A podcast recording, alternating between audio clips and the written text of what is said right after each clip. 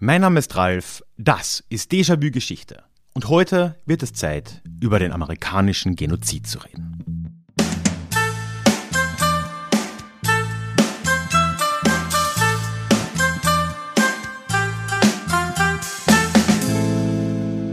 Hallo und schön, dass du auch heute wieder mit dabei bist. Mein Name ist Ralf, ich bin Historiker und Déjà-vu soll für alle da sein, die sich wieder mehr mit Geschichte beschäftigen wollen. Und genau deswegen geht es in diesem Podcast alle zwei Wochen in die Vergangenheit, immer mit Blick auf das Hier und Jetzt und mit einer Portion Augenzwinkern. Ja, und heute soll es eben um den amerikanischen Genozid gehen, wie ich es einfach mal nenne, nämlich das Schicksal der nordamerikanischen UreinwohnerInnen vor und bis zum Trail of Tears, also im 18. und 19. Jahrhundert vor allem. Ja, und bleib heute auch vor allem wieder dran, denn am Schluss dieser Folge gibt es auch wieder einen Déjà-Klugschiss, das Mitmachformat von Déjà-vu Geschichte. Diese Folge ist außerdem gesponsert vom Déjà-vu Club. Ja, sowas gibt's auch. Ich sponsere mich hier einfach mal eiskalt selbst, denn diese Folge ist tatsächlich eine ältere Folge aus dem Déjà-vu Club Podcast. Als Mitglied im Club bekommst du einmal im Monat diesen Podcast zugespielt und die Mitglieder bestimmen auch über die Themen des Podcasts. Ja, und ja, nebenbei ist es die beste Art, Déjà-vu-Geschichte zu unterstützen, wie ich ja immer sage. Und deswegen teile ich die auch ab und zu mal gern hier im Hauptpodcast, so ein, zweimal im Jahr. Und ja, ich würde mich vor allem auch sehr, sehr freuen, wenn nach dieser Folge du dir denkst, der Club könnte auch für dich was sein. Du würdest auch gern für Themen abstimmen und dann eine gewisse Mitsprache haben und einfach, ja, dieses Projekt mit unterstützen. Da würde ich mich riesig freuen. Ich werde am Ende auch noch ein bisschen mehr dazu sagen. Aber so viel sei vorausgeworfen. Es gibt aktuell für kurze Zeit die Möglichkeit, den ersten Monat im Club kostenlos zu bekommen, zu nutzen. Und einen Link dorthin findest du in den Show Notes und alle weiteren Infos erkläre ich nochmal am Schluss aber würde mich freuen, wenn du dir das schon mal anschauen möchtest. Jetzt aber los. Wenn wir das heutige Thema mit nur einem Wort beschreiben müssten, dann würde man natürlich äh, viele Wörter äh, finden können. Aber eines ist zumindest nicht ganz unangemessen. Und das ist tatsächlich das Wort Genozid. Wir wollen nämlich heute über die Verdrängung und ja, de facto fast Ausrottung der äh, nordamerikanischen Ureinwohner, in Anführungszeichen Indianer, äh, sprechen. Und das wird zunehmend in den heutigen USA eben auch tatsächlich als Genozid bezeichnet. Und ich finde, und wir werden auch sehen im Verlauf dieser Folge, dass das nicht so ganz weit an der Sache vorbeigeht zumindest. Ich möchte diese Geschichte heute zurückverfolgen und wir werden uns dabei anschauen, zuerst, wie die Siedlungssituation der, ich werde jetzt immer wieder mal sagen, weil es irgendwie einfacher ist, in Anführungszeichen denken Sie dir dazu, Indianer, außer als die ersten europäischen Siedler da in Nordamerika aufgetaucht sind. Dann zweitens, wie die Interaktionen zwischen diesen Gruppen sich in der nächsten Zeit der Kolonialzeit, da also vor der amerikanischen Unabhängigkeit, entwickelt haben. Und wie die UreinwohnerInnen dann schließlich immer weiter in Richtung Westen gedrängt wurden und am Ende sich in Reservaten wiederfanden, was ja heute immer noch eigentlich ziemlich die Norm ist, neben all dem Tod und dem kulturellen Genozid, der eben auf dem Weg dorthin tragischerweise stattgefunden hat. Es wird also keine leichte Folge, aber ich würde sagen, wir starten einfach mal rein. Hey, it's Ryan Reynolds and I'm here with Keith, co-star of my upcoming film If, only in theaters May 17th. Do you want to tell people the big news? All right, I'll do it. Sign up now and you'll get unlimited for $15 a month in six months of Paramount Plus Essential Plan on us. Mintmobile.com slash switch. Upfront payment of $45 equivalent to $15 per month. Unlimited over 40 gigabytes per month. Face lower speeds. Videos at 480p. Active Mint customers by 531.24 get six months of Paramount Plus Essential Plan. Auto renews after six months. Offer ends May 31st, 2024. Separate Paramount Plus registration required. Terms and conditions apply if rated PG.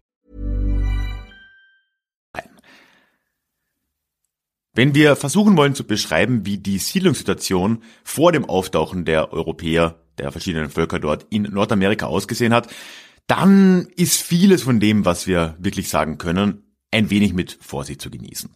Wir wissen ausschließlich von europäischen Quellen überhaupt irgendetwas darüber.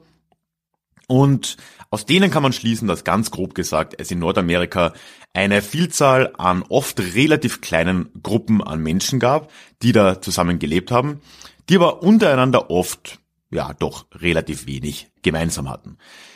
Im Gegensatz zu Mittel- oder Südamerika, also etwas weiter südlich jetzt, gab es am nördlichen Kontinent keine größeren Herrschaften und Reiche, beziehungsweise die Azteken sind ja theoretisch noch in Nordamerika, aber in den heutigen USA gab es das wohl nicht.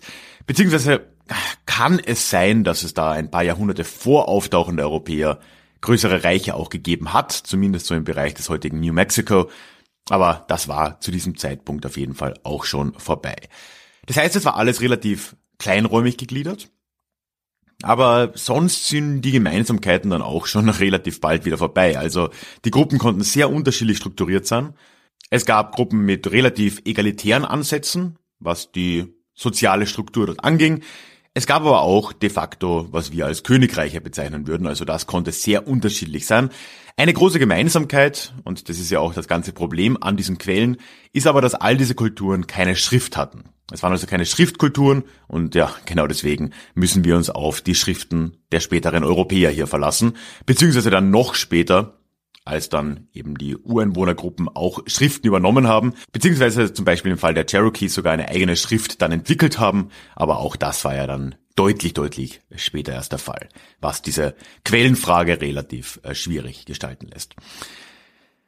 Und äh, übrigens ja auch ein Beispiel dafür, wo wir diese Probleme finden können in den europäischen Beschreibungen, ist ja schon diese Struktur der in Anführungszeichen Staaten in Nordamerika von verschiedenen Ureinwohnerstämmen, denn die wurden ja erst von den Europäern überhaupt als Stämme bezeichnet. So ein Wort, alle, das sind einfach Stämme und wer ihnen vorsteht, der ist einfach ein Häuptling, das ist ein Chief und Punkt.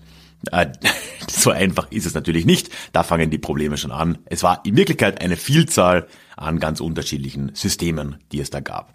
Insgesamt können wir von grobe Schätzung, wirklich schwer zu sagen, bis zu 10 Millionen Menschen vielleicht ausgehen, im Gebiet der heutigen USA, vielleicht auch ein bisschen weniger. Das ist so ungefähr die Ausgangslage. Und das ist jetzt das, wenn wir so um das Jahr 1500 äh, einsteigen, ja, wie die Situation in Nordamerika ausgesehen hat. Und wir springen jetzt aber dann vor allem in das frühe 17. Jahrhundert, denn da beginnt jetzt ja die ja, Besiedlung Nordamerikas durch britische Siedler im großen Stil. Und die treten ja von Anbeginn an in Kontakt mit Ureinwohnergruppen in der Region. Ne? Thanksgiving und so weiter. Und diese Beziehungen würden schon ziemlich bald ziemlich komplex und leider auch einigermaßen einseitig werden. Wie haben sich also dann die Interaktionen zwischen den weißen britischen Siedlern an der Ostküste der heutigen USA mit der Vielzahl an, in Anführungszeichen, indianischen Gruppen dort gestaltet über die nächste Zeit? Na, wie es halt eine Vielzahl an unterschiedlichen Gruppen gab, gab es auch ganz viele unterschiedliche Arten der Kohabitation mit den weißen Siedlern. Es gab von Anfang an eigentlich kriegerische Auseinandersetzungen. Es gab aber auch regelmäßige Kooperation und das konnte sehr oft auch hin und her gehen. Aber man kann dann doch, wenn wir uns jetzt das 17. und die erste Hälfte des 18. Jahrhunderts anschauen, also die klassische britische Kolonialzeit in der Region, dann sehen wir schon ein paar Trends. Erstens trieben die Ureinwohner Amerikas eigentlich fast überall und fast zu jeder Zeit Handel mit den Neuankömmlingen. Das war gerade am Anfang sehr wichtig und mit der Zeit entwickelt sich vor allem der Pelzhandel zu einem ganz großen Faktor hier heraus, wo auch eben viele Ureinwohnergruppen sich quasi anpassten, in den äh, Pelzhandel einstiegen, beziehungsweise eben auch auf die Jagd gingen dafür und diese Pelze dann an die Europäer verkauften. Es gab aber gleichzeitig auch fast überall zumindest halbregelmäßig Auseinandersetzungen zwischen den Gruppen, die auch damals schon äh, nicht selten durch den Überlegenheitskomplex der Europäer ausgelöst wurden. Also die sahen sich als moralisch und zivilisatorisch schon sehr, sehr früh als überlegen an, was immer wieder eben auch zu Reibungen und auch zu kriegerischen Auseinandersetzungen geführt hat. Ja, und dann ein letzter Trend, der ja tragischerweise sehr lange anhalten würde, es beginnt im Prinzip schon sehr früh eine Wegwanderung der amerikanischen Ureinwohner von den Küsten in Richtung Westen.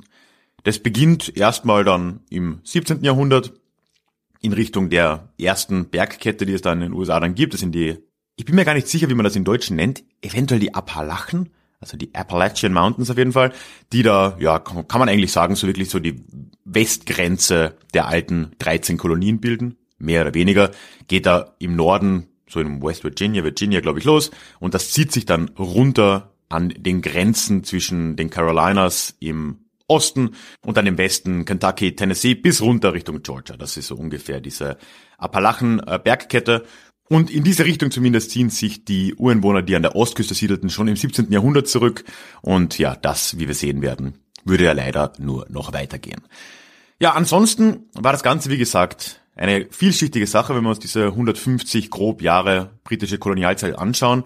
Es gab Anpassungsprozesse auf beiden Seiten. Äh, die europäischen Siedler haben sich ein wenig angepasst, auch an die Ureinwohner, vor allem was Handelsstrukturen anging, zumindest in diesem Pelzhandel auch. Aber in die andere Richtung war das glaube ich, kann man, ohne jetzt zu übertreiben sagen, noch deutlich stärker. Es gab eine relativ starke Anpassung der Ureinwohner an die Briten bzw. an die Europäer. Das betraf vor allem äh, die Nutzung von Feuerwaffen, aber auch zum Beispiel von Pferden.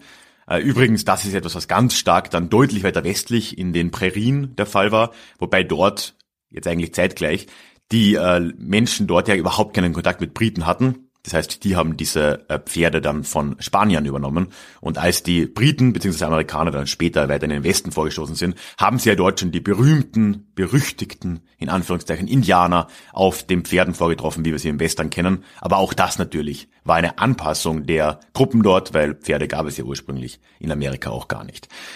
Ja, im 18. Jahrhundert nimmt das Ganze jetzt zumindest aus europäischer Sicht eine mehr oder weniger fixe Form auch erstmal an. Es entwickelt sich ein politisches System auf dem nordamerikanischen Kontinent und da geraten jetzt die Ureinwohner auch schon deutlich zwischen die Fronten.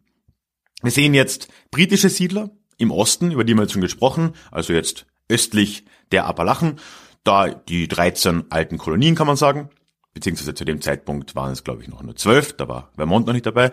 Und äh, dann auf der anderen Seite des Mississippi dann vor allem, also deutlich weiter westlich, sehen wir jetzt die Franzosen, die sich dort in einer riesigen Kolonie namens Neufrankreich ausgebreitet haben. Und dazwischen waren eben überall diese Ureinwohner. Und wie das dann genau funktioniert hat, ja, das hat sich unterschieden. Also die Briten haben eigentlich fast überall Verträge geschlossen oft ziemlich einseitige Verträge mit den Ureinwohnern in ihrem Gebiet, die oft zum Nachteil der Ureinwohner dann auch äh, gelangt sind und immer wieder eben zu Konflikten geführt haben, was vor allem die Landnutzung anging, eben auch für Landwirtschaft, vor allem für Viehwirtschaft. Die Franzosen auf der anderen Seite haben das deutlich weniger gemacht, haben viel mehr kooperiert mit den lokalen Gruppen, was auch schlicht und ergreifend daran lag, dass das Gebiet deutlich, deutlich größer war. Also Neufrankreich, das ging von Quebec im Norden bis runter nach Louisiana der gesamte mittlere Westen und eigentlich ja noch ein, ein großer Teil des, der heutigen Südstaaten, das alles war französisch. Und da waren aber ein paar tausend Mann oder so aus, von, von Frankreich aus. Also das war nicht wirklich nennenswert. Das heißt, die haben dann einfach Handel getrieben mit den Ureinwohnern dort und äh, eben auch hier vor allem den Pelzhandel. Sehr unterschiedlich. Und das ist ja übrigens dann auch der Kontext, in dem sich jetzt dann alles sehr schnell und sehr radikal ändern würde, Mitte des 18. Jahrhunderts, nämlich im Siebenjährigen Krieg. Da will ich jetzt gar nicht so genau drauf eingehen. Du findest nämlich einen Link in den Show Notes zu einem Déjà-vu Live, das ich mal gemacht habe auf YouTube zum Siebenjährigen Krieg. Da erkläre ich das nochmal. Aber der war halt hier sehr wichtig für die politische Struktur in Nordamerika an und für sich, aber eben auch für die Beziehungen zwischen den britischen Siedlern und den Ureinwohnern. Und nicht umsonst ist der Krieg als The French and Indian War in die britische Geschichte eingegangen und nicht als The Seven Years War, zumindest nicht in Amerika. Und ja, du kannst ja schon denken, die Lage wird damit nur noch komplexer und für die Ureinwohner nochmal deutlich komplizierter. Ganz grob zusammengefasst, verliert nämlich Frankreich diesen Seven Years War in Nordamerika, aber auch anderswo. Und damit verliert Frankreich im Folge dieses Krieges seine gesamten Gebiete in den heutigen Zentral-USA. Im Süden müssen sie Land abgeben an die Spanier und ja, der gesamte mittlere Westen geht an und für sich an die Briten und damit an die späteren USA. Das war in den 1760er Jahren. Später gab es dann auch wieder eine Rückgabe von spanischen Gebieten, von Louisiana und Co.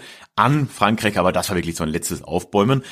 Mit diesem Krieg Mitte des 18. Jahrhunderts ist es jetzt klar, dass die Briten in Nordamerika zumindest die dominante Kolonialmacht sind. Und damit tut sich jetzt eine große Frage auf, nämlich die Frage der Besiedlung der neuen Gebiete. Jetzt haben nämlich die Briten von den Franzosen diese ganzen Gebiete vor allem im was heute mittlerer Westen ist, äh, übernommen, also heutige Bundesstaaten Ohio, Indiana, aber dann auch noch äh, weiter rüber Iowa und so weiter, Missouri weiter im Süden, also riesige Gebiete und die wollten jetzt zumindest die Siedler vor Ort sahen das so, sollten die jetzt besiedelt werden. Aber die Regierung in London hat halt schon auch erkannt, dass das mit den Ureinwohnern ein wenig kompliziert werden würde. Und die ziehen jetzt von sich aus eine Linie, wieder bei den Appalachen, und sagen so, nein, also wir haben jetzt diese Gebiete zwar, aber das sind ja keine Staaten, das ist einfach nur besetztes Gebiet. Das bleibt für die Ureinwohner da. Und die westlichen Siedler, die britischen Siedler, sollen sich gefälligst weiterhin östlich dieser Linie aufhalten. Und das ist jetzt ein Konflikt, der auch nicht mehr aufhören würde. Wir sind jetzt in den 1760er Jahren. Im Prinzip sind wir schon in den Vorwehen der amerikanischen Revolution, die ja dann sehr bald folgen würde. Und diese Frage der Besiedlung war ja auch hier ein ganz großes Thema. Und ja, es war halt einer von vielen Punkten, wo die Siedler in Nordamerika frustriert waren von der Zentralregierung in London. Ja, und in dem Fall wie in vielen anderen Fällen würden letzten Endes die Ureinwohner eben wieder die Leidtragenden darunter sein. Burrow is a furniture company known for timeless design and thoughtful construction and free shipping, and that extends to their outdoor collection. Their outdoor furniture is built to withstand the elements, featuring rust-proof stainless steel hardware, weather-ready teak, and quick-dry foam cushions. For Memorial Day, get 15% off your Burrow purchase at burrow.com slash ACAST and up to 25% off outdoor. That's up to 25% off outdoor furniture at burrow.com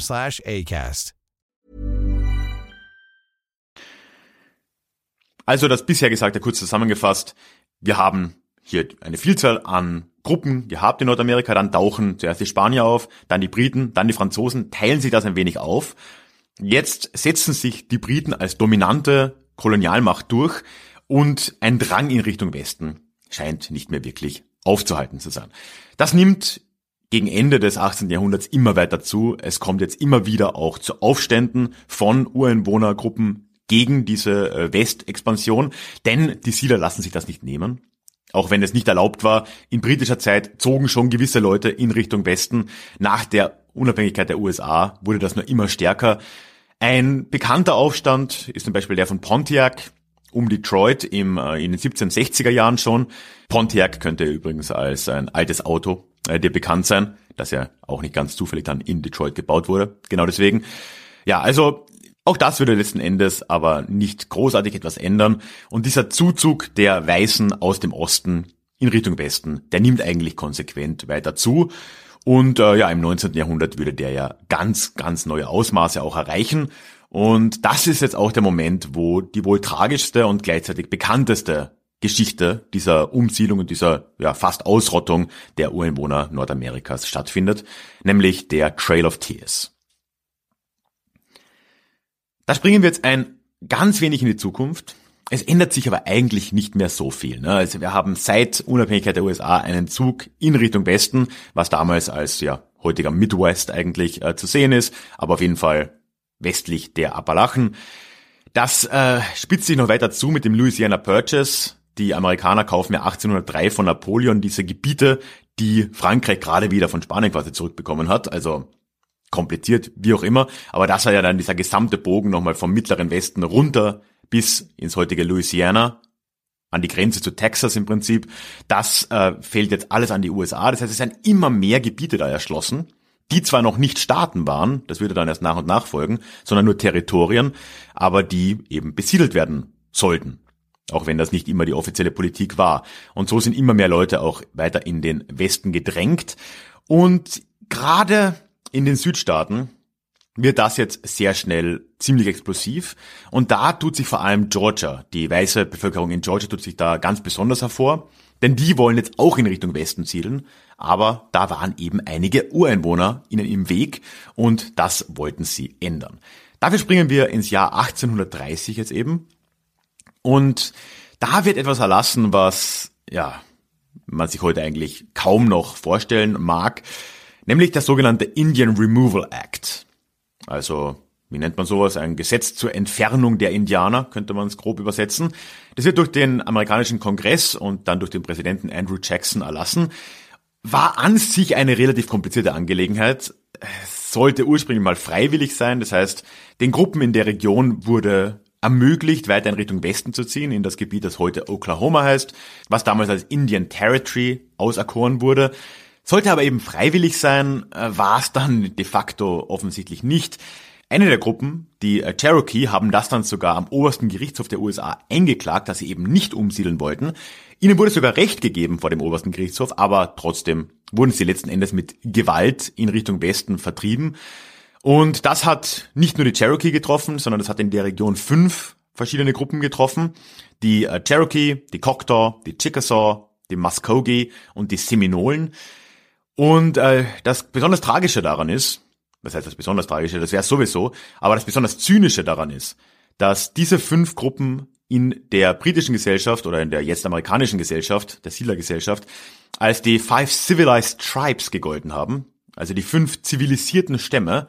Das waren die Gruppen, die besonders angepasst waren an das britische und dann amerikanische Gesellschaftssystem, die sehr oft gut Englisch sprachen, zumindest die Führungspersönlichkeiten, die im Fall der Cherokee, ich habe es vorher schon angesprochen, sogar eine eigene Schriftsprache entwickelt haben, die sogar eine Art Verfassungswesen entwickelt haben, die der Verfassung der Vereinigten Staaten nachgebildet war, also mit Präsidenten und Supreme Courts, also wirklich eine ganz, ganz starke Annäherung. Und sogar diese, in Anführungszeichen, zivilisierten Stämme wurden nun eben mit Gewalt vertrieben in dieses neue, in Anführungszeichen, Indianerland in Oklahoma. Es gab im Fall der Cherokee sogar Konzentrationslager in Georgia, wo diese Gruppen dann eingepfercht wurden und von dort dann mit Gewalt abtransportiert. Ja, und diese Reise da ins weit entfernte Oklahoma, das ist eben das, was schon sehr bald als der Trail of Tears in die Geschichte eingegangen ist. Es war im extremsten Fall eine Wanderung von mehr als 3000 Kilometer. Zu aller, allerweitesten Teilen mussten die Menschen das zu Fuß antreten und durch die unfassbar miese Organisation, durch die amerikanischen Behörden da, ist es auch noch im Winter passiert. Es gab kaum Unterstützung durch die Regierung, es gab zu wenig Essen, zu wenig, zu wenige Möglichkeiten, sich aufzuwärmen. Und das Resultat all dieser Faktoren sind bis zu 25 Prozent aller Menschen auf diesen Tracks dann gestorben. Ja, es half halt alles nichts. Jetzt saßen dann die Überbleibsel dieser, in Anführungszeichen, fünf zivilisierten Stämme dann doch irgendwann in Oklahoma, in einem unfassbar trockenen Gebiet. Wofür ist Oklahoma vor allem bekannt? Für trockene rote Staubböden, für Tornados und ja, sonst eigentlich nicht für sonderlich viel. Sie mussten sich dort alles neu aufbauen. Nichts von dem, was sie im Südosten an Landwirtschaft zum Beispiel betrieben haben, war wirklich umsetzbar in Oklahoma. Also alles musste eigentlich neu erfunden werden. Und äh, ja, nicht mal das sollte ihnen bleiben.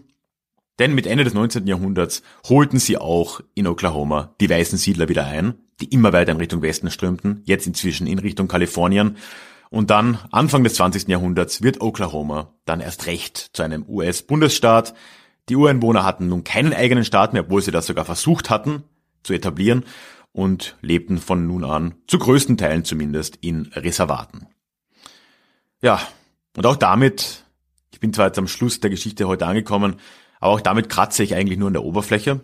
Wir haben noch gar nicht gesprochen über zum Beispiel die Umerziehungsschulen. Da wurden Kinder von Ureinwohnern einfach ja, aus ihren Familien entrissen, wurden in Umerziehungsschulen gesteckt, wo sie nur Englisch sprechen durften, sonst verprügelt wurden und ja, ihnen quasi die Kultur ausgetrieben wurde. Unter dem Motto Kill the Indian, Save the Man war das, also ja, du kannst es dir vorstellen. Wir haben auch nicht über die enormen Todesraten gesprochen, die es durch Krankheiten gab, ist glaube ich auch bekannt.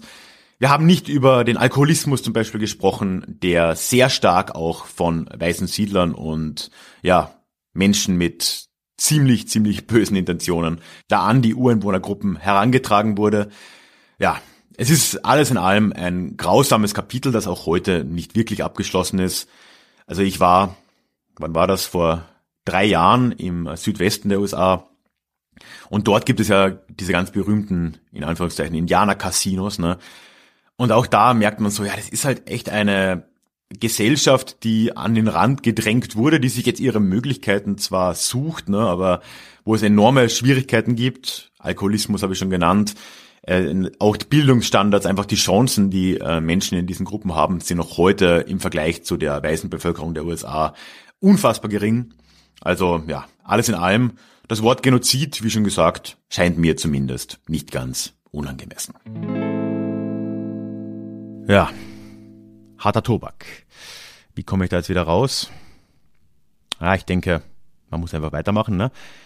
Ja, bevor wir zum Klugschiss dieser Woche kommen. Wie immer ein paar Hinweise. Ich habe es am Anfang ja auch schon ähm, kurz erwähnt, dass ich noch ein bisschen drüber reden möchte. Nämlich, ja, diese Folge war ja aus dem Club-Podcast und jetzt für kurze Zeit kannst du dir einen Monat im Club kostenlos holen.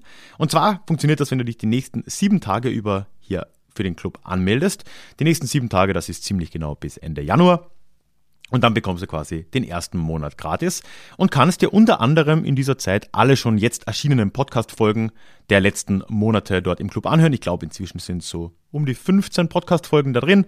Und du kannst dir alles andere, was es im Club gibt, eben einfach mal zu Gemüte führen. Und wenn du am Ende dann sagst, dieses Monat ist trotzdem nichts für dich, dann meldest du dich wieder ab und das Ganze ist natürlich vollkommen okay. Würde mich einfach freuen, wenn du dir das anschauen möchtest. Und ja, ich wiederhole es nochmal. Der Club ist äh, die beste Möglichkeit, mich und Déjà-vu Geschichte einfach zu unterstützen. Also freue ich mich, wenn du dir das unter Umständen vorstellen kannst. Und wenn du dir das länger schon überlegt hast, ist vielleicht jetzt ja das mit dem Gratismonat ein wunderbarer Anlass, das mal zu versuchen. Dann noch eine Info. Auch das habe ich schon mal erwähnt. Falls du zu den tollen, tollen Menschen zählst, die Déjà-vu-Geschichte aktuell per Dauerauftrag auf meinem Bankkonto unterstützen, erstmal danke. Das ist wirklich, wirklich äh, großartige Unterstützung. Zweitens wird das wahrscheinlich jetzt irgendwann mal nicht mehr funktionieren, weil mein deutsches Geschäftskonto irgendwann jetzt aufgelöst wird wegen Wegzug nach Österreich. Hm, ich will gar nicht, ich will gar nicht drüber reden. Ein äh, traumatisierendes Thema, war gar nicht so einfach. Ja, auf jeden Fall wird das irgendwann mal abgedreht und ich habe mich dann auch entschieden, weil es einfach auch mit den ganzen kleinen Überweisungen gar nicht so einfach ist, äh, diese Möglichkeit jetzt nicht mehr äh, zu nutzen, quasi die, die, die Überweisungen direkt aufs Konto. Das heißt, wenn du da dabei warst, dann erstmal vielen lieben Dank für alles. Und äh, wenn du mich weiter unterstützen würdest, würde ich mich riesig freuen, wenn auch du dir den Club anschauen möchtest. Ja, und wenn nicht, äh, dann bist du hiermit informiert, warum vielleicht irgendwann mal irgendeine Meldung von der Bank kommen wird, dass das die Überweisung nicht mehr klappt oder so. Es sei hiermit erwähnt. So, und jetzt kommen wir aber auch wirklich zum Déjà Klugschiss ist das Mitmachformat von Déjà-vu Geschichte.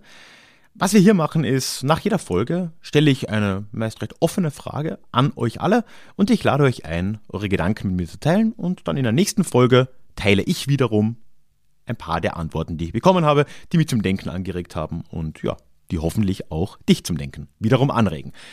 In der letzten Folge vor zwei Wochen haben wir über, oder habe ich über die Niederlande im 17. Jahrhundert gesprochen und über die Ostindien-Kompanie. Und ich habe am Schluss gefragt, ob ihr denn glaubt, dass wir von diesem Protokapitalismus der Niederlande im 17. Jahrhundert etwas für unsere kapitalistische Welt von heute im 21. Jahrhundert lernen können. Und ich möchte da eine schöne Antwort von Angelika mit dir teilen. Angelika, ich hoffe, ich darf das sagen, lebt selbst in den Niederlanden, ist äh, ein Clubmitglied seit relativ neuem, also freut mich riesig, und hat auf Discord äh, geschrieben, ich zitiere, was man aus der VOC, äh, Vereinigte Ostindien Kompanie, Zeit lernen kann. Oh je, welche Frage. Hier nur eine kurze Bemerkung. Man ist es sich oft nicht bewusst, dass es oft Jahrhunderte dauert, um Fehler wieder gut zu machen. Und ich sehe das hier in den Niederlanden sehr gut. Der Kolonialismus ist noch lange nicht verarbeitet und immer wieder kommen nur neue Baustellen hinzu. Zitat Ende. Das ähm, hat mich irgendwie bei mir was zum Rattern gebracht, weil, naja, es war ja auch gerade im letzten Jahr, zum Glück muss man sagen, Kolonialismus in Deutschland wieder mal Thema, ne, mit äh, Blick auf Namibia, Blick auf den äh, Genozid an den Herero und Nama. Und auch hier sehen wir, ja, die Baustellen hören nicht auf, es tut sich auch einfach viel zu langsam etwas und anstatt da alte Wunden zu heilen oder zumindest in irgendeiner Form diese Probleme aufzuarbeiten, agiert man langsam und schafft neue Probleme mit der Zeit, so kommt es mir zumindest vor. Und ja, in den Niederlanden ist das äh, genauso. Und bei mir hat vor allem auch dieser Kommentar ein wenig ja, mich zum Denken angeregt, ob es denn wirklich so angebracht ist, wie ich es getan habe, in so einer Folge über das goldene Zeitalter der Niederlande zu reden, wenn man ja genau weiß mit Blick zurück, dass das genau die Zeit war, in der die Wurzeln des späteren niederländischen Kolonialismus gelegt wurden, der Ausbeutung von in dem Fall vor allem Indonesien, aber auch anderen Regionen. Und äh, das alles Probleme sind, die uns bis heute noch begleiten. Wahrscheinlich ist das nicht angemessen, oder? Ich weiß es nicht. Deswegen ja, wollte ich diese Antwort einfach mal teilen und vielen Dank Angelika fürs äh, Teilen. Auch diese Woche habe ich wieder eine äh, Frage mitgebracht zum Thema von heute und die ist wirklich auch ganz einfach. Ich habe ja ein wenig radikal vielleicht, ich weiß es gar nicht, den Begriff Genozid gewählt, um über diese Ereignisse in Nordamerika zu reden. Und jetzt würde mich interessieren, empfindest du diesen Begriff hier als zutreffend oder empfindest du es als übertrieben? Und egal in welche Richtung das geht, warum? War das denn ein Genozid? War es keiner? Lass mich da deine Gedanken wissen, das würde mich sehr, sehr interessieren. Und du kannst mich damit wie immer öffentlich auf Social Media erreichen. Ich bin da auf Instagram und auf Facebook als Déjà-vu Geschichte unterwegs und auf Twitter als Ralf Grabuschnik, also einfach mein Name, jeweils einfach so zusammengeschrieben in einer Wurst. Und du kannst mich da entweder atten oder mit Hashtag Deja Klugschiss arbeiten, dann finde ich das auch. Warum nicht? Und alternativ kannst du mir aber natürlich auch eine E-Mail schicken an die hallo at ralfgrabuschnik.com. Und ja, egal wie du das machst, mit der Teilnahme bist du dann mit der Namensnennung deines Vornamens zumindest einverstanden. Damit sind wir dann auch am Schluss für heute angekommen. Wenn du immer noch mit dabei bist hier, dann vielen lieben Dank, dass du bis zum Schluss zuhörst. Und egal, wo du mich hörst, stell sicher, dass du diesen Podcast abonniert hast, denn dann hören wir uns mit relativer Sicherheit wieder in zwei Wochen zu unserem nächsten Déjà-vu und ich freue mich drauf. Tschüss. Hey, it's Paige DeSorbo from Giggly Squad. High quality fashion without the price tag. Say hello to Quince. I'm snagging high-end essentials like cozy cashmere sweaters, sleek leather jackets, fine jewelry, and so much more. With Quince being 50 to 80% less than similar brands. And they partner with factories that prioritize safe, ethical, and responsible manufacturing. I love that. Luxury quality within reach. Go to quince.com slash style to get free shipping and 365-day returns on your next order. quince.com slash style.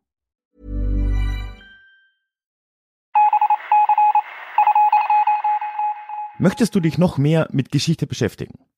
Dann werde doch Teil der Community und hol dir deine persönliche Dosis Geschichte regelmäßig ins Postfach. Mit dem Déjà-vu Geschichte Newsletter. Dort erwarten dich abwechslungsreiche Geschichte-Häppchen, zweimal im Monat direkt in dein E-Mail-Postfach, Austausch mit mir, ich kann dich erreichen, du kannst mir direkt antworten und ich melde mich auch garantiert wieder zurück. Und als Dankeschön das exklusive Hörbuch Psoffene Geschichte, wie Alkohol die Geschichte prägte. Direkt zum Download nach deiner Anmeldung. Alle weiteren Infos zum Newsletter findest du verlinkt in den Show Notes oder auf ralfgrabuschnik.com slash newsletter. Ich würde mich sehr freuen, dich dort begrüßen zu können.